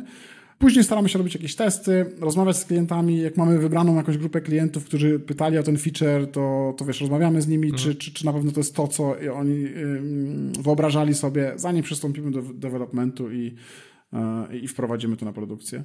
E, ja też właśnie słyszałem takie, takie fajne pytanie, znaczy słyszałem, no używałem też wielokrotnie już później, jak, jak się dowiedziałem o tej, o tej technice, żeby zapytać klienta, jak on poprosi o coś, czy to jest dla niego ważne, jak ważne to dla niego jest.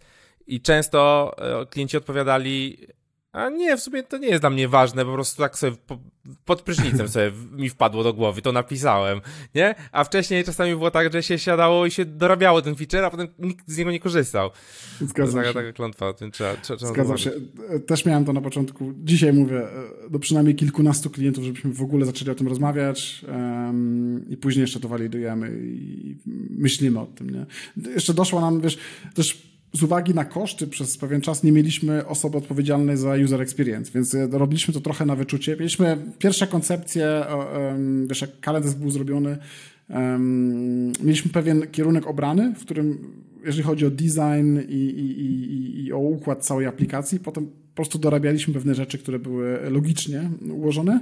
No ale dzisiaj już też, wiesz, jak coś wprowadzamy, to jest jednak ten kontakt z osobą, która jest za to odpowiedzialna i, i ona może nam dokładnie to przemyśleć. Czasami w ogóle, wiesz, wywrócić do góry nogami cały pomysł. Czyli co, macie zewnętrznego konsultanta czy konsultantkę, która Mamy, mamy freelancera, który, który nam pomaga przy tym, który pracuje, pracował z tasami też przez wiele lat i, i ma duże doświadczenie. I co on wam mówi? W sensie, co on przechodzi, klika w aplikację i mówi, ten baton ma być czerwony i po lewej?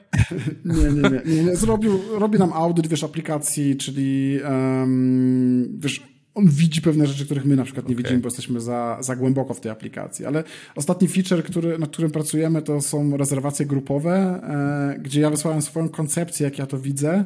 A wiesz, on mi całkowicie to wywrócił do góry nogami i stwierdził, wiesz co, może pójdziemy jednak w kierunku AI-a i może byśmy to w ten sposób zrobili. I wiesz, mi to całkowicie otworzyło oczy. Wow, to jest, to jest mega fajne, e, żeby wprowadzić coś takiego u nas. E, no ale to też wszystko wymaga przedyskutowania. No, to, jest, to, są, to jest dodatkowa para oczu, która patrzy jednak na tę aplikację i pewne rzeczy widzi, których ja nie widzę. Nie? Wiesz, ja mógłbym to zrobić, to by działało, mm -hmm, klienci mm -hmm. może byliby z tego zadowoleni, pewnie by byli, ale wiesz, zawsze możesz zrobić to lepiej, mając jednak kogoś. Nie? I na wczesnym etapie jest ciężko mieć taką osobę, bo raz, że to trochę spowalnia development sam, dwa, to kosztuje oczywiście, więc nie jesteś pewien, czy to na pewno jest. I, i, pytanie, czy to jest dobra osoba, która ci doradza, nie? Bo to może, bo to może nie być doświadczona osoba. Ale ja po kontakcie z tą osobą, z którą dzisiaj mamy, wiem, że to jest odpowiednia osoba i, i często jest tak, że ja po prostu wiesz, przełamuję się z tego, co ja miałem w głowie, na rzecz osoby, która mi coś zrobiła, nie? Jakie były najtrudniejsze momenty projekcie do tej pory? Ha, jak mi się kasa skończyła. Wtedy? To był, to był najtrudniejszy taki, e, wiesz, bo to był taki... To czy był, miałeś to... ochotę tak, pytanie, pytanie od społeczności, czy miałeś ochotę to rzucić w diabły, a jeżeli, jeżeli to przetrwałeś, to co ci daje siłę? Wiesz co, no to był taki najtrudniejszy moment, bo wtedy zastanawiałem się, czy faktycznie to w ogóle ma sens. Mhm. E, tylko ja nie miałem za bardzo innej koncepcji. Ja stwierdziłem, że okej, okay, jak nie to, to co ja mam innego robić? Co wrócę znowu na etat, więc wiesz, ktoś mógłby się poddać, to rzucić. Ja stwierdziłem, że pociągnę to dalej, zobaczę jak e, wyjdzie. I będę to ciągnął tak długo, aż mi to się sprawdzi. I teraz, wiesz, ja się nie boję zmiany, w, pivotować projektu, więc jeżeli widziałem, że to nie jest produkt dla branży beauty, no to e, zmieńmy go na inną branżę i po prostu pozycjonujmy się pod inne e, biznesy. jeżeli widzę, że jakaś funkcja nie działa, to po prostu usuniemy. Więc jakby ja się nie boję podejmować takich decyzji odważnych, gdzie czasami mnie coś kosztuje, to utratę klienta, klientów, czy, czy jakieś niezadowolenie ze strony klientów, ale widzę jakby długoterminowy gol przy tym, nie? Co mi daje motywację? Wiesz co, dzisiaj e, e, lubię widzieć, e, że produkt się sprawdza u klientów. Wiesz, to jest mega fajne, kiedy ty dostajesz e, maila od klienta, e, który się zarejestrował tydzień temu i mówi, wow, kurde, ja w ogóle nie wiedziałem, że tak można i, i że to mi tak pomaga automatyzować hmm. pracę. My siedzieliśmy we trójkę, to robiliśmy, a dzisiaj to wszystko jest automatyczne. W ogóle super, dziękuję, nie? Albo ktoś tam z zagranicy nam ostatnio też e, napisał fajnego, fajnego maila, że, że to w ogóle wywróciło jego biznes do góry nogami. I, I to jest takie mega fajne, że mm, ty widzisz, że twój produkt on się przydaje komuś, że on faktycznie rozwiązuje problem, nie? Bo najgorzej jest zrobić pro, produkt, który, który się nie przydaje nikomu i który nie rozwiązuje żadnego problemu. Tak. Tak. Albo robić po prostu taki produkt gdzieś na etacie u kogoś, kto płaci, a potem kończy mu się no. kasa, z produktu nikt nie korzysta. Miałem Ale to widać, że to chyba trzeba mieć taki, taki mindset, tak jak widać, nie? Że ty się nie boisz i zmiany miejsca, w którym żyjesz, tak? Tutaj Warszawa, Berlin, Kanary, Hiszpania, e, różne biznesy. Mm. Mm. Wiesz, wydaje mi się, że ja prostu nie szukam wymówek nigdy, nie? Czasami jak rozmawiam e, ze wspólnikiem albo z kimś innym, to wiesz, rzucam pomysł, ktoś widzi od razu 10 problemów przy tym pomyśle. Tak. Mówię, kurczę, 10 problemów? ja nie wiedziałem żadnego problemu przed chwilą, nie? E, I fakt to mnie trochę stopuje. Może e, gdybym miał takie osoby wcześniej, które by mi, wiesz, te problemy wyrzucały od razu, to może pewnych decyzji bym nie podejmował. Ale z drugiej strony też bym się tego nie nauczył. No, ja uważam, że dużo rzeczy e, się nauczyłem dzięki temu, że właśnie odważnie podejmuję jakieś decyzje, nie? A też nie jestem na tyle stary jeszcze, żeby nie, nie poradzić sobie w życiu i nie zarobić jakichś dodatkowych pieniędzy. Nawet gdy, wiesz, kalendarz by się okazało, że nie wypali. Dzisiaj uważam, że idziemy w dobrym kierunku. Złapaliśmy trakcję pierwszą. E, klienci codziennie do nas jacyś nowi przychodzą, są zadowoleni i to jest, to jest mega fajne, nie? To daje ci takiego kopa, gdzie ty widzisz, że ta firma się rozwija i klient jest zadowolony. To A jest... projekt istnieje już 4 lata, tak? Nie, nie, nie. E, ponad 2 lata. Ponad dwa lata. Gdzieś, gdzieś może rok budowany był i od dwóch lat gdzieś zdobywamy klientów, nie? Okej, okay, czyli, czyli jakieś 2020 gdzieś tam. Już się pogubiłem w latach, ale tak. 2023 mamy. No, gdzieś 2019 końcówka, gdzieś zaczęliśmy coś robić. I... Czyli będzie prawie 4. No. Ja, tak, ja te 4 lata y, nie rzucam. Rzucam po prostu z tego, co mi się na LinkedInie twoim wyświetliło, że tam jesteś z kalendyskiem. Okej, okay, to, tam, to tam, tam jest prawda, bo ja, mi, się lata, mi się lata mylą generalnie. wydaje, czasami... wydaje się dwa. Wydaje się dwa, nie? E, a to tak szybko czas leci, że naprawdę zaczynasz dzień i nagle jest wieczór. I, i, i tak samo jest z tygodniami, miesiącami, więc ten czas bardzo szybko ucieka. Wiesz, ktoś może powiedzieć, że po wiesz, czterech latach budowania systemu Calendesk e, jesteśmy dopiero w tym miejscu, gdzie jesteśmy. Dla kogoś to może być super mało. E, wiesz, dla mnie to jest w tak. ogóle osiągnięcie, że my przetrwaliśmy, żyjemy, nie? że nie utonęliśmy, bo uważam, że to jest największa, mm, największa moja wygrana, że udało mi się wyciągnąć ten projekt z takiego największego bagna, jak byliśmy, nie? Gdzie, gdzie jednak wahało się, czy on w ogóle będzie, czy go nie będzie. Tak. I, tak. tak dzisiaj, naprawdę... dzisiaj, już jest, dzisiaj już z górki, bo, bo dzisiaj już całkowicie jesteśmy na innym etapie i, e, i ciężko byłoby z tego zrezygnować dzisiaj. Czyli uważasz, że już jesteście na poziomie tego produkt market fitu? Mitycznego? Myślę, że jeszcze, jeszcze nad tym długo myślimy, bo, bo tych biznesów mamy kilka, które, gdzie widzimy swój potencjał, więc ten product market fit, być może to jest nasz product market fit, że ten system jest dostępny dla kilku biznesów, ale mm, jeszcze nad tym myślimy. To jest jeszcze taki etap, gdzie, gdzie to się może zmienić, ale z drugiej strony mamy jakąś jasną ścieżkę, w którą, w którą drogę chcemy iść, nie? którą drogą. Więc e, to mi daje takie poczucie spełnienia, że to już jest taki fajny etap, gdzie teraz ja mogę wiesz, zastanowić się, mm, jak zwiększyć ilość klientów o 100 czy 200 osób. Nie? Dzisiaj to są skoki nie 20 dolarów MRR-u, tylko wiesz, nagle z miesiąca na miesiąc ci 1000 dolarów MRR-u mm. rośnie. Nie? E, I to jest fajne. No tak. Gdzie wcześniej, wiesz, żeby 1000 dolarów MRR-u złapać, to potrzebowałem na to pół roku, jak nie więcej. Nie? No tak, to przyspiesza po prostu. Po prostu to, to nagle, nagle zaczyna, zaczyna rosnąć i to jest efekt kuli śnieżnej. I na to się składa masa różnych działań, które były po, po drodze robione, nie? Tak, tak, tak. E, a powiedz mi, to w takim razie jakbyś dzisiaj zaczynał e, z tym projektem, to co byś zrobił, co byś zrobił inaczej od pierwszego dnia? Nie zatrudniałbym ludzi na początku żadnych e, i polecam w ogóle nie mieć żadnych pieniędzy. żeby, żeby jak ma, a jak macie jakieś pieniądze, to możecie nam przelać? Tak, to lepiej oddać Boguszowi.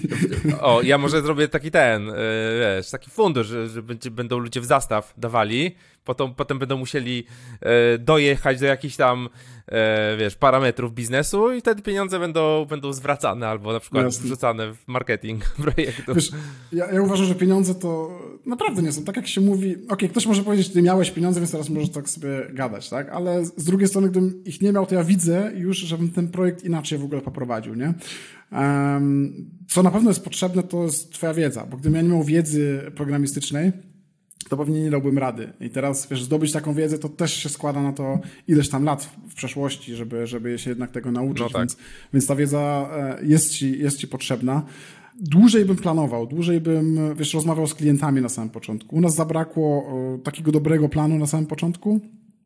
Rozmowy z klientami, wiesz, my może mieliśmy dwie, trzy rozmowy z klientami, zero walidacji, e, tak naprawdę, e, gdzie powinno się takie produkty walidować. Chociaż z drugiej strony, jak robisz klona innego produktu, tylko chcesz go trochę ulepszyć, albo chcesz go w ogóle zrobić inaczej, ale wiesz, że jest na to market i zapotrzebowanie, to też pytanie, czy potrzebujesz to walidować, nie? Mm, dużo no łatwiej tak. jest zrobić biznes y, mm, na zasadzie, e, jak to się mówi, copycata, czyli, czyli skopiowany jakiś, jakiś biznes od kogoś innego, tylko właśnie wsłuchać się w klientów, na co oni narzekają i zrobić go troszeczkę inaczej, nie? U nas to było trochę inaczej, bo my rozmawialiśmy z klientami, stąd powstała koncepcja, więc już przestaliśmy. Pierwotna koncepcja, ok, to może było biznes skopiowany, ale później z klientami rozmawiając, my w zasadzie poszliśmy swoją drogą, nie? Więc dzisiaj mnie konkurencja w ogóle nie interesuje. Um, jakby nie obawiam się konkurencji, wręcz przeciwnie, cieszę się, że oni poszerzają ten market i, i że tych klientów jest więcej na, na rynku i oni widzą potrzebę używania takich systemów, ale my idziemy swoją drogą i, i robimy swoje funkcje dla naszych klientów. Robimy to, co, czego oni potrzebują. Nie? No tak, no tak, no tak. Czyli czy, większe planowanie, ograniczenie budżetu to są takie dwa chyba główne elementy, od których bym zaczął. Nie? A jakie plany na przyszłość? Ekspansja globalna. Ekspansja globalna. No przede wszystkim chcemy iść, chcemy iść mocniej za granicę. Chcemy, widzę duży potencjał, wiesz, żeby wchodzić na takie rynki w Europie jak Hiszpania, Niemcy. To są e, dobre rynki, tam przychodzą klienci z tych rynków i często mówią, że na ich rynku nie ma takiego narzędzia. Hmm. Co wiesz, czasami się nie chce wierzyć, ale, ale, ale faktycznie mm, jest zapotrzebowanie na innych rynkach jak rozmawiam z founderami ze Stanów, to im się w głowie nie mieści, że e, można mieć tyle języków obcych e, na jednym kontynencie. E, bo wiesz, dla nich to nie jest problem zrobić wszystko po angielsku, ale tak. my już tutaj musimy myśleć w kategorii, wiesz, angielski, niemiecki, hiszpański, francuski. Tu mam za chwilę klienta z Portugalii. I teraz, y, okej, okay, to, że on oczekuje interfejsu w tym języku, to jest jedno, bo to możesz przetłumaczyć, tak? Ale on też chciałby support, chciałby z kimś mm -hmm. porozmawiać w tym języku, więc tutaj się robi bardzo dużo problemów, nie? I chcemy gdzieś tam krok po kroku sobie te kraje rozwijać dalej i, i, i faktycznie odczepić się trochę od tego, tej pułapki polskiej i, i wyjść y, głównie za granicę. Więc no to jest tak. taki, taki główny kierunek na, na kolejne lata. E, też chcemy automatyzować więcej rzeczy, e, więc ja dalej chciałbym być w takim modelu, gdzie jak najmniej osób zatrudniam. Jakby nie widzę w firmie więcej niż 10 osób. Nie chcę tego po prostu i, będę robił wszystko, żeby to na tyle automatyzować, żeby, żeby mieć tych osób jak najmniej. no, to jest, taka, to jest taki kierunek. I co, jakiś plan na exit z tego, z tego projektu? Sprzedaż na przykład za, za ileś lat? Czy, czy na razie projekt, wiem, projekt życia? Wiem, wiesz co, rozmawiałem z kilkoma venture capitals na temat inwestycji w Calendesk, ale jakoś po prostu nie mogę się przełamać, żeby iść tą ścieżką taką szaloną VC. Nie, może bootstrapować, po prostu sprzedać na przykład mogę, konkurencji mogę. jakiejś większej. Wiesz co, na, na, dzisiaj mam plan taki, żeby to rozwijać jak najbardziej i, i jak, naj, jak najdalej, e, a czas działa na moją korzyść. Wiesz, nie wiem, co będzie za 5 czy 10 lat. Jeżeli przyjdzie odpowiedni kupiec, zapłaci no tak. odpowiednią cenę, to czemu nie? To też jakby e, wyobrażam sobie taki scenariusz. Nie? Dlatego też muszę ułożyć te wszystkie procesy w taki sposób, żeby ta firma była gotowa na exit. Bo to też jest, też jest mega istotne już e, na tym etapie myśleć. A jakie rady byś dał początkującym startuperom, wannabe, którzy dzisiaj, dzisiaj zaczynają. Po, poza tym, że żeby wszystkie pieniądze gdzieś, wiesz, schowali, nie zatrudniali ludzi. E, na pewno tutaj dwie ścieżki mamy, tak? Osoby techniczne i osoby nietechniczne. Wiesz co, e, ja sam się dalej uważam za początkującego startupowca i pewnie jeszcze długie lata miną, zanim, zanim wejdę na kolejny poziom. E, ze swojej strony mogę jedyne, jedynie polecić, e, żeby być wytrwałym w tym, co się robi, żeby się nie poddawać, bo to, że przez rok nie idzie, to, że przez dwa lata nawet nie idzie, a, a wiesz, wchodzimy sobie na jakieś na przykład forum Indie Hackers, gdzie ludzie pokazują fajne biznesy, które rosną super szybko i no to wiesz, my jesteśmy w innym miejscu, mamy inny mental, może, może mamy inną sytuację i też nie powinniśmy, e, powinniśmy patrzeć na siebie przede wszystkim i się nie poddawać, no, iść do przodu. E, mnie uratowało tylko to, że po prostu ciągle szedłem do przodu. Ciągle szedłem do przodu i w końcu zaskoczyło, więc e, u mnie to działało i, i na pewno to polecam. Taki, taki główny, myślę, element. Czyli wytrwałość. Mm. Wytrwałość, wytrwałość. Okej. Okay. Powiedz mi, e, czy masz jakieś materiały, które polecasz? Książki, podcasty, artykuły, nie wiem, kogoś do obserwowania, e, czy w tematach startupowych, czy, czy, czy w jakichś innych, które cię inspirują? No twoje podcasty, już muszę polecić przede wszystkim. Dziękuję, no, coraz więcej, coraz więcej jest. biznes, biznes dziś to jest wasza, wasza fajna, fajna nowa Fajny nowy podcast, który świetnie się słucha, więc to przede wszystkim polecam. Polecamy. Z Mirkiem. Wpiszcie sobie biznes dziś, tam gdzie słuchacie podcastów albo na YouTubie. Zapraszam. No nie wspomnieliśmy o, o twojej grupie e, e, Klub SAS, e, w której też jestem e, częścią od no, już od, od, półtora roku może, nie pamiętam teraz ile to już minęło czasu, tak, ale, ale tak. dosyć od, od długo. Bardzo dużo fajnych ludzi tam poznałem. Nawet jacyś klienci mi z tego przyszli, więc generalnie e, da się. E, fajna grupa, gdzie, gdzie można e, wymieniać e, e, uwagi na temat SASA, czy nawet podpytać się o każdą drobnostkę. E, to są takie polskie dwa zaplecza, które, które wspomnę. Z polskich startupów Podcast e, Michała Sadowskiego z Brand24. Bardzo fajnie się czy, e, słucha. E, albo Macieja Filipkowskiego Zaprojektuj swoje życie. To są takie mega fajne podcasty, które się w Polsce fajnie słucha.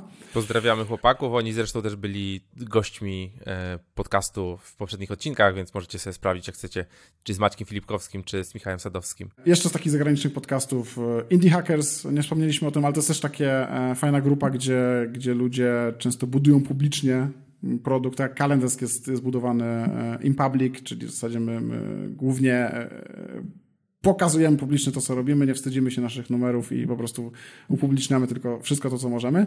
E, Indie Hackers ma swój podcast. I jeszcze jest taki jeden ciekawy The, The SAS Podcast. Omer Khan prowadzi jest, ten podcast. Też bardzo fajny. Mm.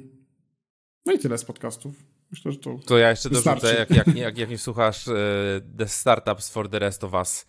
Tak? Okay. Rob Walling. Jeżeli nie słuchałeś, to, to polecam. To jest Nic mi nie mówi. Ex, ex-foundera e, Drip, Dripa, który sprzedał, sprzedał Dripa, teraz prowadzi e, Tiny Seed, taki mały, powiedzmy, bootstraperski fundusz. Oni tam, no to jest ja trochę takiej zajawki startupowej, sasowej złapałem właśnie u nich. E, to jest ponad 500 odcinków, nie? I cały mhm. czas, cały czas wychodzi. I teraz z kolei e, właśnie Rob e, skończy właśnie kampanię Kickstarterową, bo taką książkę wydaje SAS, The SAS Playbook. Właśnie wsparłem go, wsparłem go. Bardzo fajny człowiek gdzieś tam w tych, w tych sasach, szczególnie bootstrapowanych warto, warto obserwować. Y, Maciek, Super. gdzie ciebie można znaleźć? Od razu powiedz, gdzie można obserwować y, twoje build-in public, jak budujesz y, gdzie to można znaleźć? Na Twitterze wszystko można znaleźć. Tam wrzucam regularnie jakieś update'y i tam są też linki, żeby dalej się zagłębić, jak ktoś by chciał zobaczyć, jak kalendarz przez ostatnie ponad półtora roku był rozwijany. E, Czyli co, wrzucamy... Maciej Cupiał wpisać w Maciej Twitterze Cupiał, i pewnie, pewnie, pewnie zostanie. A jak się z tobą tak. skontaktować, jakby ktoś chciał na przykład... Yy wejść w Kalendesk, tak? Bo tutaj wielu na pewno LinkedIn, biznesów. LinkedIn, Twitter albo zapraszam po prostu na czat kalendesk.com, tam ktoś na pewno od nas odpowie i, i, i, i pokieruje do mnie. Nie będzie problemu z tym.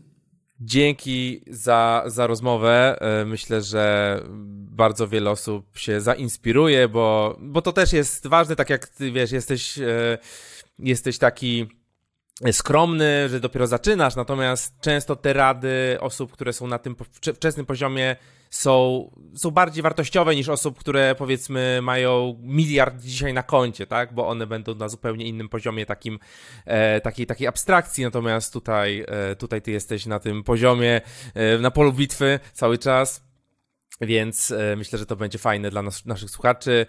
E, I powodzenia, powodzenia w dalszej drodze. Ja dalej obserwuję e, twój, twój produkt, jak to się wszystko rozwija. Może zrobimy za parę lat recap, jak już będziecie 100 razy, 100 razy więksi, albo już będziesz po exicie, chociaż pewnie będziesz dalej budował jakieś biznesy, a nie leżał na tropikalnej wyspie. Pewnie tak. Dziękuję Ci Bogu za zaproszenie jeszcze raz. Było Dzięki. super. Dzięki i do usłyszenia w kolejnym odcinku.